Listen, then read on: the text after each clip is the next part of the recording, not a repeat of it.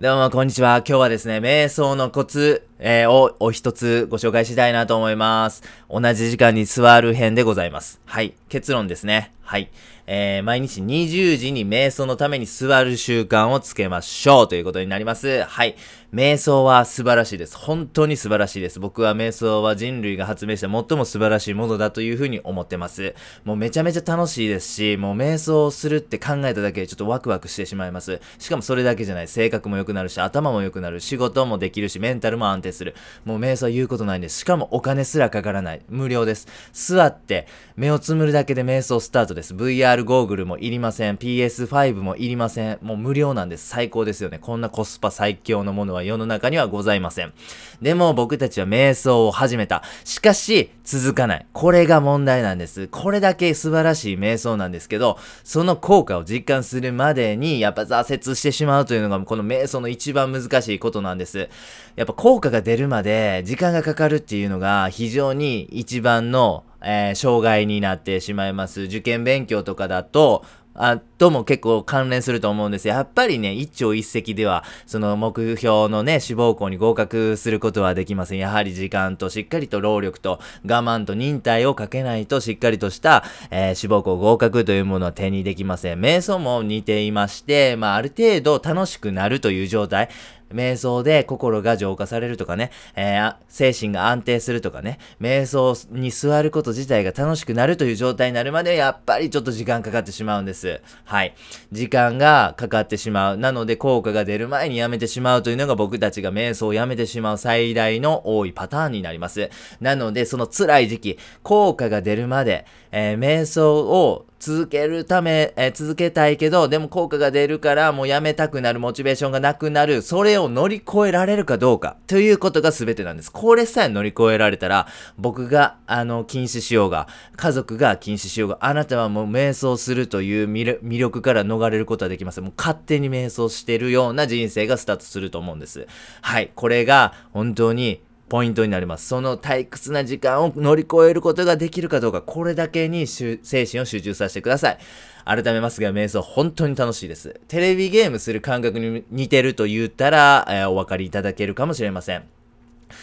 でもテレビゲームしたからといってあまりその他のメリットでないですよね。楽しいなっていう感情は生まれるかもしれません。もしかしたら集中力も高まるかもしれません。でもテレビゲームがもたらしてくれる効果ってあんまり大きくないんじゃないかなと思うんです。でも瞑想は違うんです。性格が良くなったり、メンタルが強くなったり、頭が良くなったり、常に元気な状態でいられるとかね。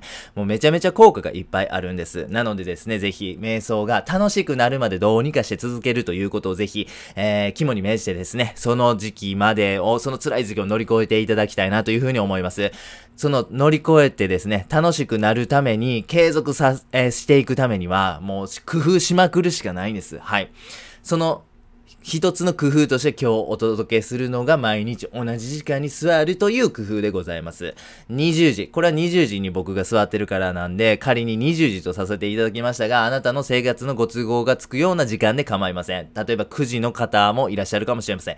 にじゅうさんじのに設定する方もいらっしゃるかもしれません。とにかく同じ時間に座るという習慣、これを身につけてください。最初は座るだけでいいです。座るだけならあなたでも絶対できるはずですよね。はい。にじゅうじになりました。はい、座りました。はい、終わりです。今日はクリア。これならできますよね。はい、次の日は何をするか。はい、えー、にじゅうじになりました。座りました。そして次の日は、えー、ごびょうだけ目をつむってください。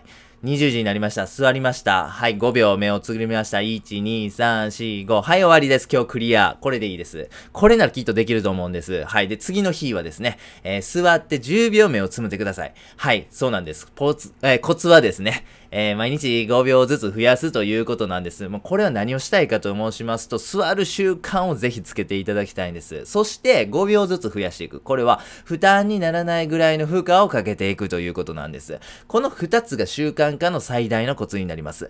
毎日同じ時間に座ってごびょうずつその瞑想、目をつむる時間を増やしていく。これによってですね、瞑想の下地というものができるんです。皆さん毎日歯を磨かれると思うんですが、えー、もう、えー、やだ、歯磨きたくない、もうどうにかしてもう歯磨きたくない、こんな方はなかなかいないと思うんです。あ、なんかこう無意識にね、スマホでもいじりながら歯をわーって磨く方が多いと思うんです。習慣化ってそういうことなんです。もう無意識に何の苦もなく続けられる、これが素晴らしいことなんです。もしこの習慣化の力を借りて、あなたが瞑想の力、瞑想筋肉、瞑想筋というものをですね、徐々に徐々に徐々に高めていって、でいつか結構ムキムキになったタイミングで、あれ瞑想って楽やな、あれ瞑想ってめちゃめちゃ楽しいやんけと気づけるようになったら、その僕たちが超えるべきなんか敷地というか、もうなんか挫折するまでのラインみたいなものを気づいたら、あれ超えてたみたいな、めちゃめちゃハッピーエンドになる可能性が高いんですよね。なのでぜひこのふたつのコツ、まずは座る、そして負担にならないぐらいの負荷を毎日ちょっとずつかけていく、このふたつをぜひ心がけてください。